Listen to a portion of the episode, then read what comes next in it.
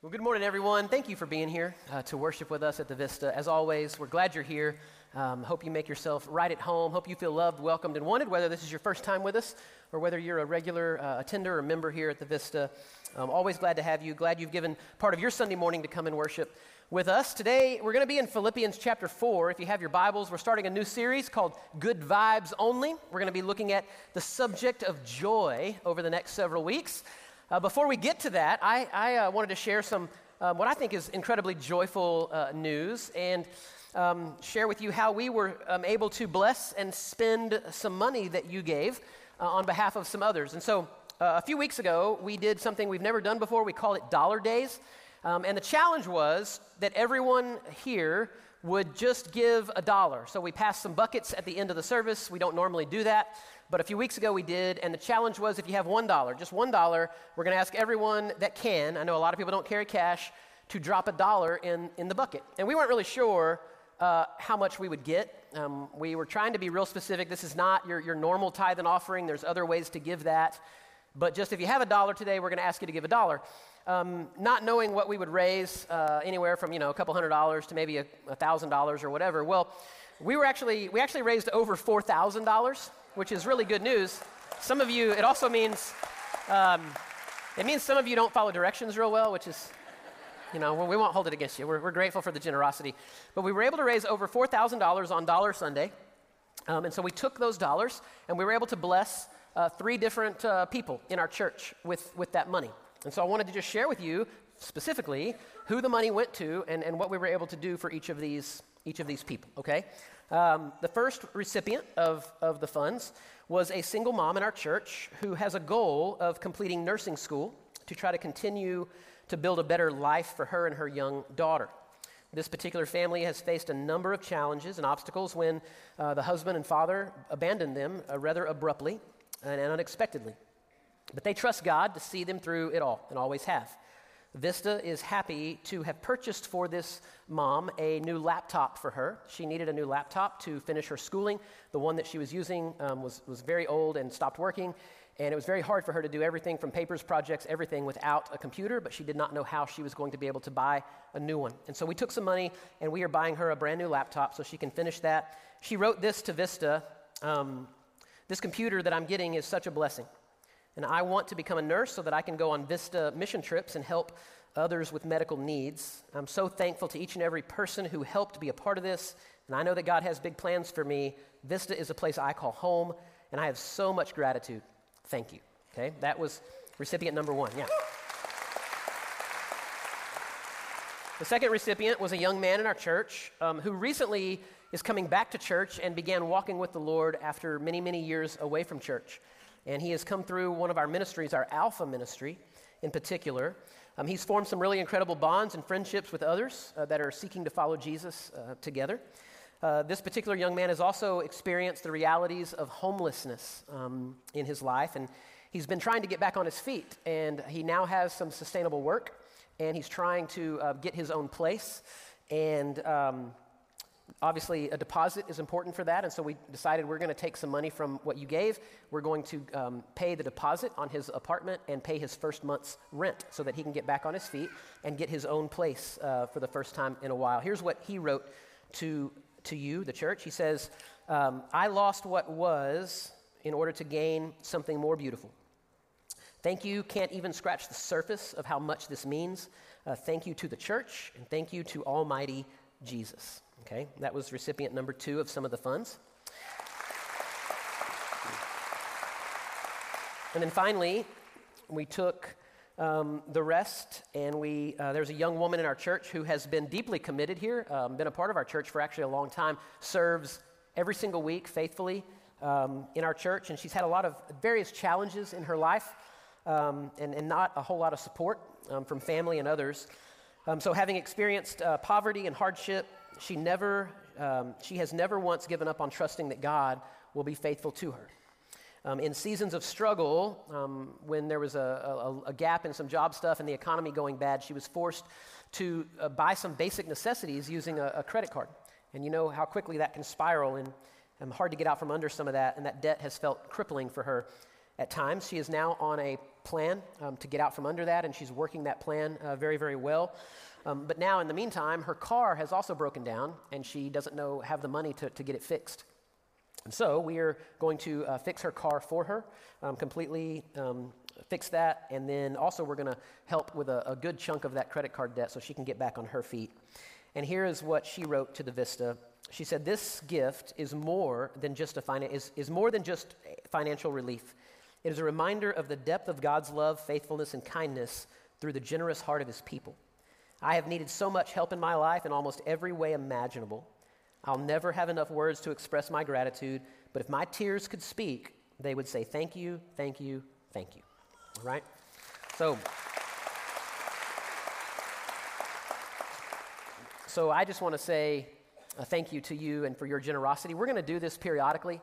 Um, one of the things we've talked about um, in our exec staff meetings and even with our finance team is how can we do a better job of sort of giving a snapshot to our people about um, when they give to the Vista, um, how that is used and how that really does impact people's lives. Um, and so many of you give regularly, faithfully, generously, and, and it goes to fund all of our ministries. It goes to fund uh, all of our local missions partners, our global missions partners all around the world. Um, we help plant churches with it. We have family assistance ministries that does things just like this regularly every single month, where there are those in our church that have need, those even outside the church, some of which um, have a lot of need that we try to help meet. And so when you give uh, to the church, we want you to know um, that that is, that is used for a variety of different things. Dollar Day is simply a, a snapshot. Um, and it sounds insignificant. I know some people are like, well, what does my $1, $5, $10, $50, $100, what does my little bit do?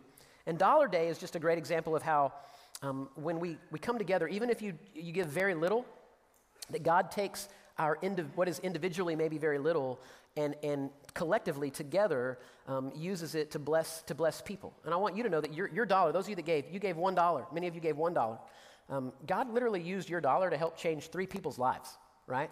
And that's, that's a snapshot of what generosity um, from the church can do. And so, thank you for giving. And again, we, are going to do this periodically um, just to, um, in addition to our regular tithes and offerings, just to kind of show um, how we can specifically bless some individuals and, and let you know that. So, thank you again uh, for giving.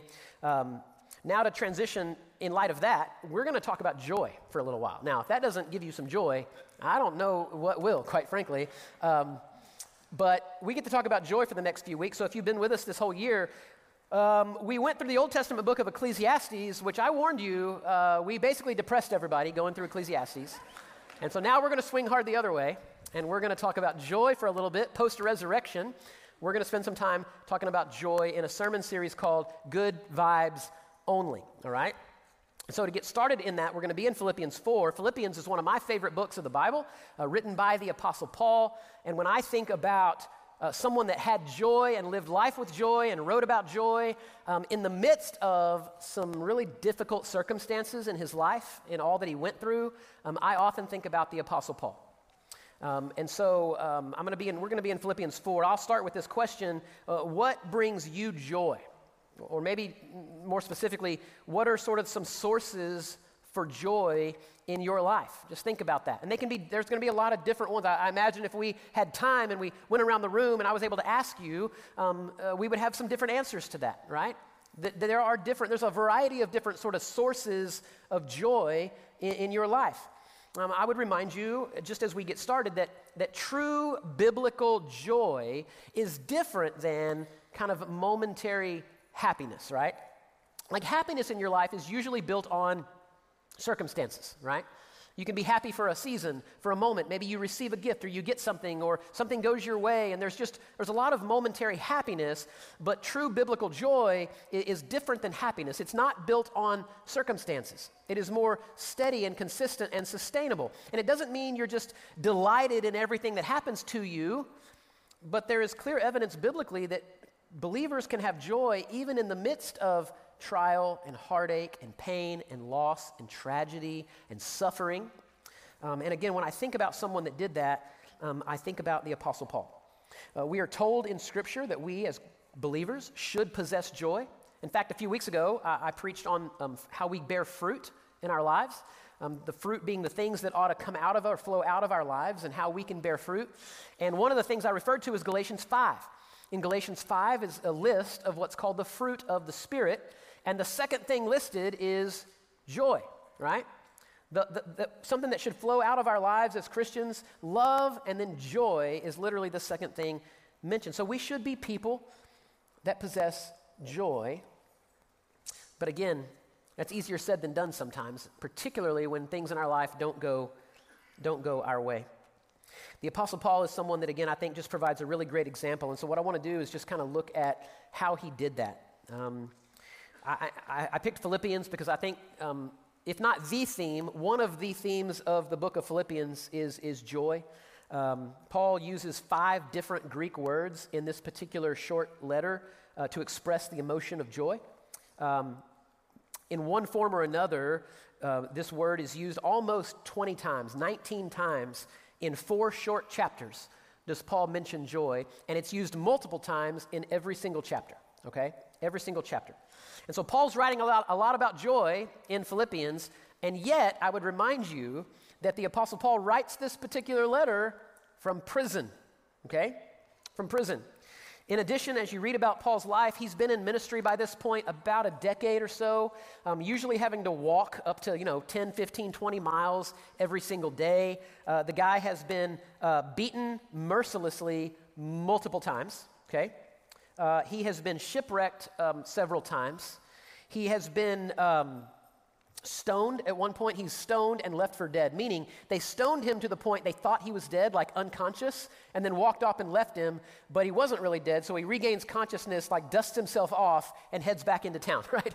That's the apostle paul. He had to be incredibly frustrating for opponents of the gospel right?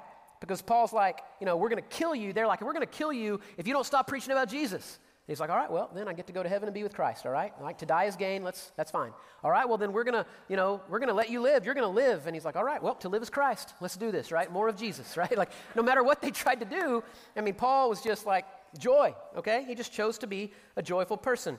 Um, he was thrown in prison all the time. I've joked before that Paul probably had his own jumpsuit custom fit, right? Everywhere he went, they're like, oh, it's Paul again. Get the jumpsuit down. Get it back on him, right? Paul always went to prison. He was ridiculed, slandered, um, really just drugged through the ringer in large part for following Christ.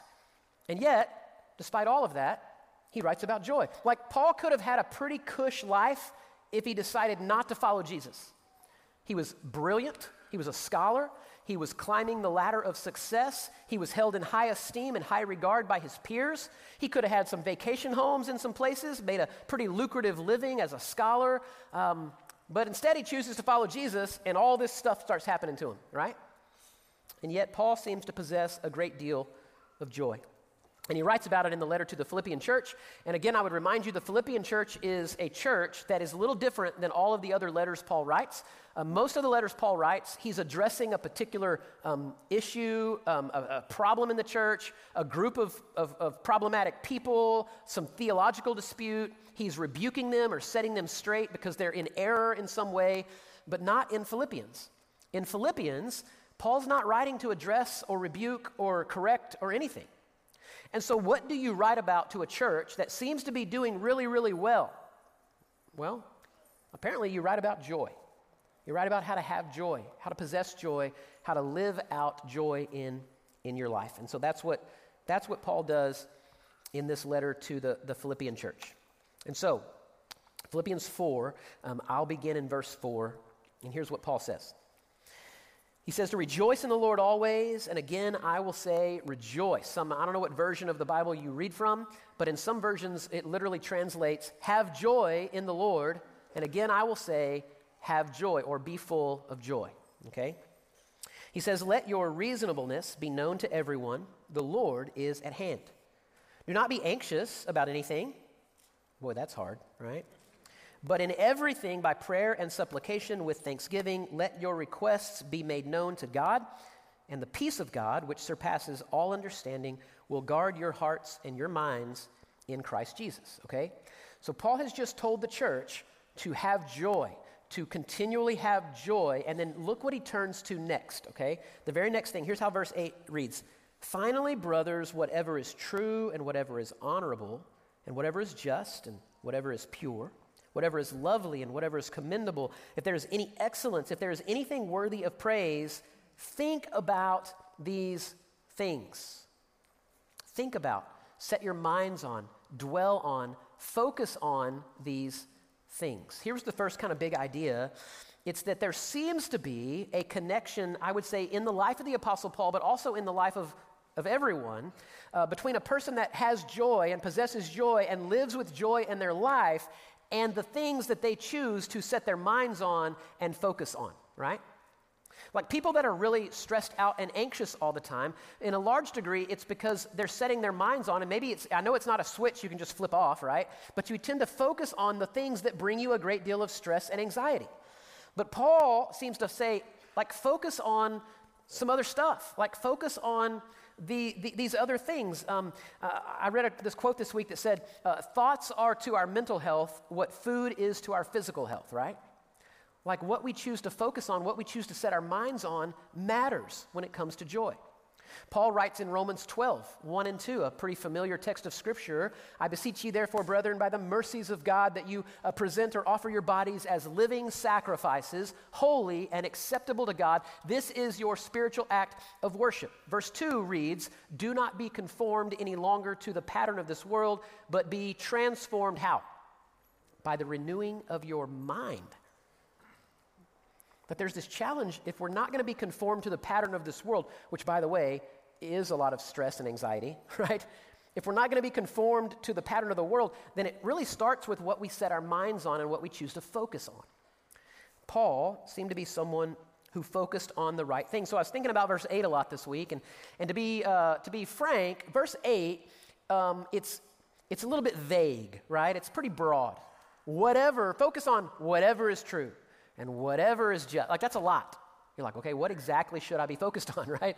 What should I be focused on? So I, I thought I would just try to uh, narrow it down a little bit for you. And I just want to give you kind of three things um, that I think should be and are sources of joy for all believers. And I think they were, in fact, sources of joy for the Apostle Paul. All right? So if you struggle with, with joy in your life as a believer in Christ, um, this is just three, um, I, I, would say, fairly obvious things, but things that hopefully we can turn our attention to um, and, and focus on that should, in fact, bring us joy. All right? The first one of those is what we celebrated last week and we talked about last week, and that is simply the empty tomb, right?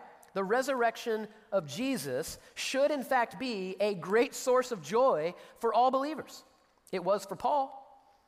Paul wrote in Corinthians to the, to the church there, and he said that if Christ has not been raised from the dead, then our faith is futile and we are all dead in our trespasses and our sins. Like Paul understood that the resurrection changes everything. The resurrection changes everything. We don't serve a God who is dead in a tomb somewhere. We serve a living God, a risen Savior. And that changes everything. That means that death, heartache, pain, dying, suffering, all the stuff we experience in life does not have the final word, right? That stuff does not have the final word. Life, victory, resurrection has the final word, right? So we spent some time talking about that at, on Easter if you were here last week. Paul seemed to focus on the resurrection of Jesus. He writes about it often.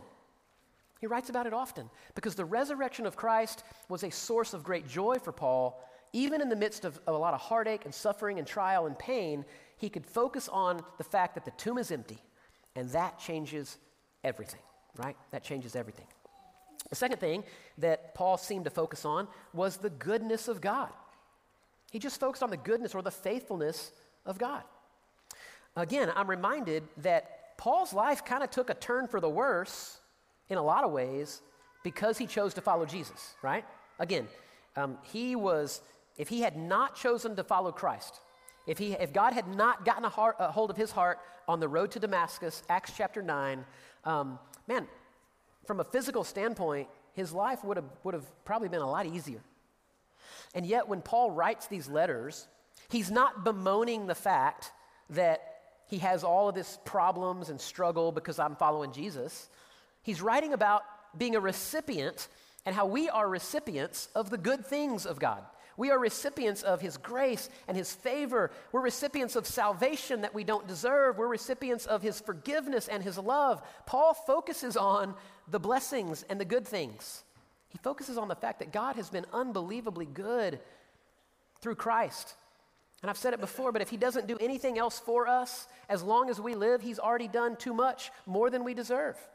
And so Paul focuses on the goodness of God. I, I would remind you that in the Old Testament, God often calls His people to stop and slow down and reflect on the goodness and the faithfulness of God.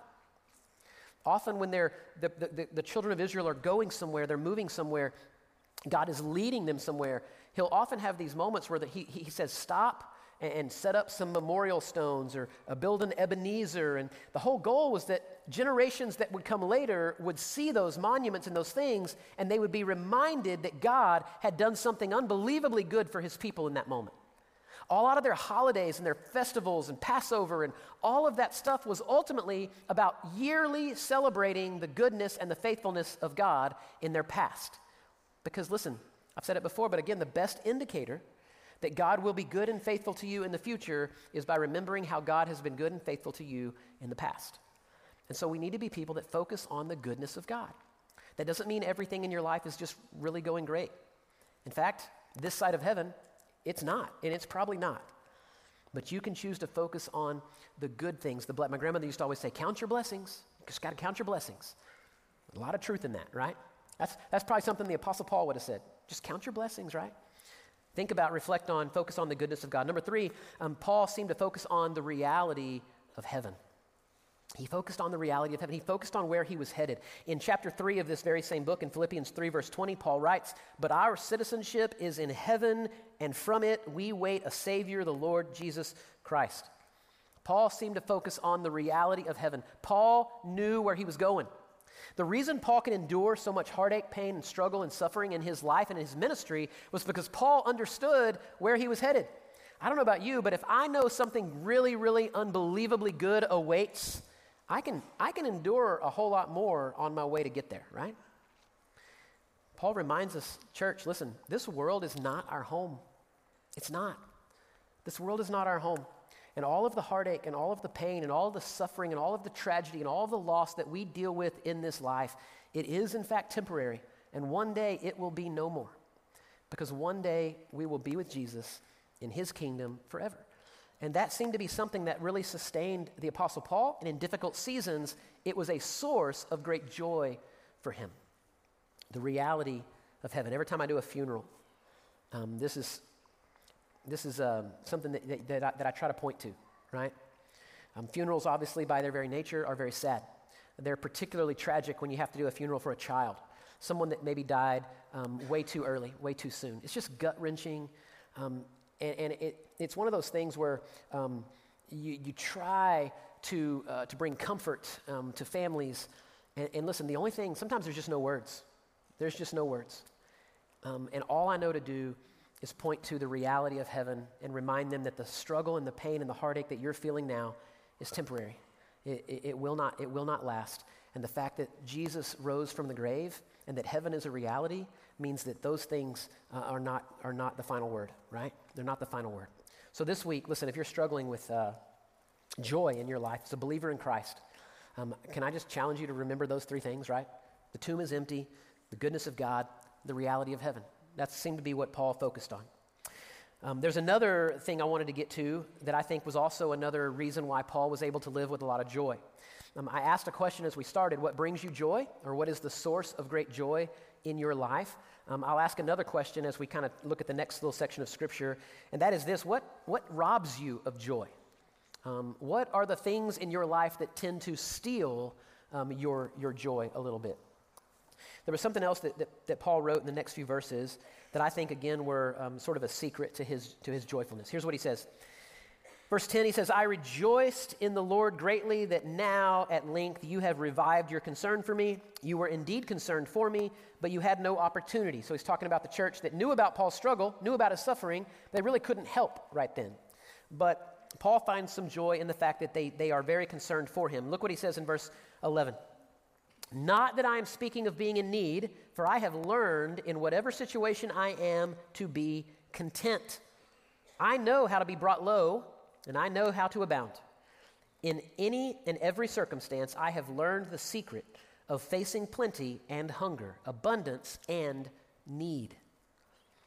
Paul um, I noticed this other connection that it seems to be that there's a connection in, in the joyfulness of Paul, and I would say the joyfulness of others, um, and a certain degree of contentedness in your life.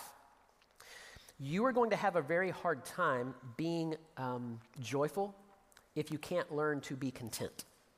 And, and the reason for that is pretty simple, and that's that it's hard to live a joyful life when you constantly feel entitled to more. Are you with me? It's hard to live a joyful life if you constantly feel entitled to more. And so, one of the things that Paul realized, um, again, he had spent moments and seasons of his life where he had plenty, but he also had a lot of seasons in his life where he was in desperate need and reliant and dependent on other people. And Paul's saying, Look, I've learned no matter what my circumstances, I've learned no matter which side of the pendulum I'm on, I've learned how to be content. I think one of the secrets to Paul's joy is the fact that he was able to learn contentedness. He was, learn, he, he was able to learn how to be content. And I, again, I remind you, it's a learned behavior, right? Contentedness is not something we're born with. If you have kids, you already know that, right? Like, no one's born content. In fact, man, we shoot out of the womb just very selfish people, don't we? Like everything, mine, mine, mine, just give me, give me, it's mine, right? That's what we do. And so, what happens when we don't learn contentedness is we stay like little children on Christmas morning who experience momentary happiness with all of their gifts, and then a month later, they're not playing with any of them and they're bored with them, right? Sometimes as adults, we live that way too. We experience these, these moments of great happiness and we think that it's joy, but then after that sort of moment or whatever passes, we're, we're back to, you know, we're just mad or angry or depressed again, right? We don't, we don't, we don't have a sustained joyfulness. And part of it, I think there's at least some roots there in how we learn to be content. Learn to be content. The opposite of contentedness is covetousness, right? The opposite of contentedness is covetousness. The Bible calls it a sin. And I would remind you, um, as you think about different stories in the Bible, how many sins um, that have played out in Scripture are rooted in covetousness. They're rooted in coveting. Everything from adultery to murder to stealing and lying to things like gossip and slander. At the end of the day, a lot of those are rooted in coveting when our hearts and minds are frustrated and discontent, right? When we are discontent. And so, as I look at someone who had joy, even in the midst of difficult seasons and circumstances, which all of us will be there at some point in our life, and he was able to still maintain joy, I think about the Apostle Paul. And it seems to be that two of the big secrets are what you choose to focus on, focusing what you set your minds on, the perspective, if you will, that you keep, and then also learning a certain degree of contentedness. Now, I wanted to end um, with one other kind of big idea here. Um, the final verse that I wanted to read is verse 13. Philippians 4, verse 13, is arguably the most popular or one of the most popular verses in all of, really all of the Bible, uh, in all of the New Testament, certainly in the book of Philippians, right? This is one of those smacking on a t shirt or coffee mug or bumper sticker kind of verses, right? Paul writes this.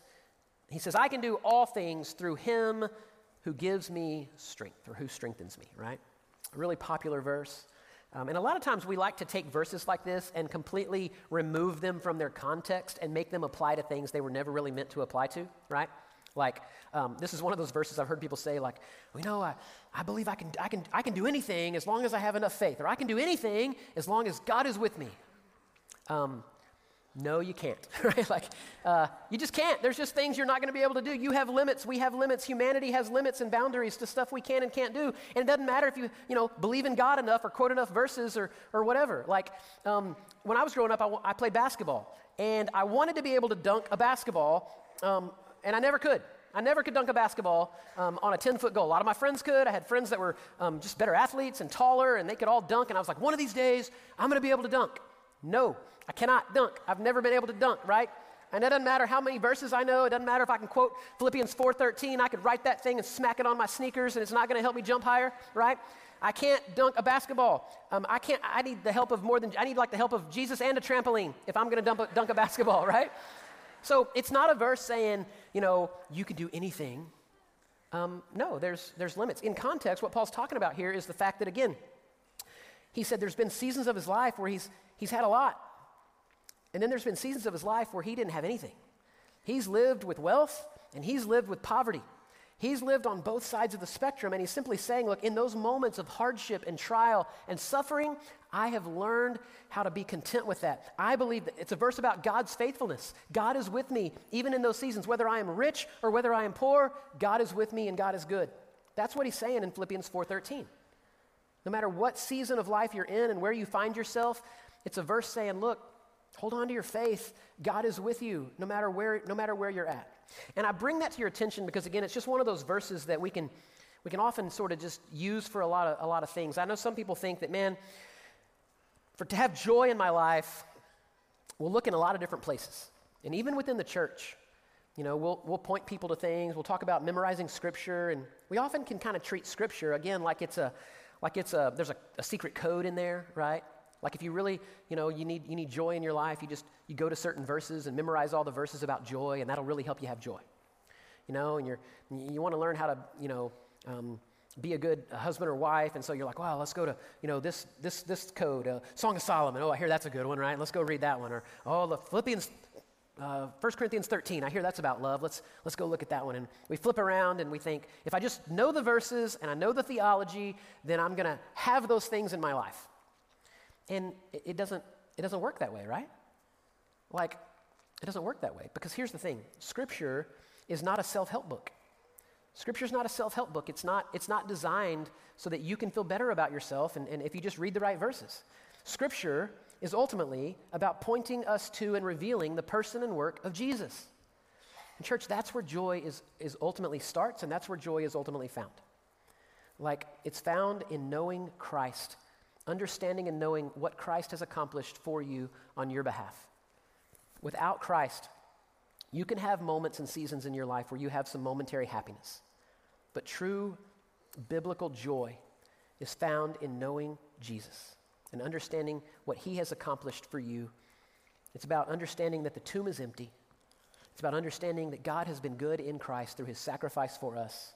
And it's about understanding the reality of heaven, that this world is not our home and that one day we're going to get to be with Him. And that can be the source of our joy. And so, if you're here today and you've never placed your faith in Jesus and you're looking for joy in your life, can I just tell you that that's where you should start? You should start by knowing who Jesus is, by having a relationship with Jesus. We're going to have some people in a moment that'll be standing back there in front of the sound booth, and they're always happy to talk with you or pray with you about what it means to begin a relationship with Christ. Let's pray uh, together.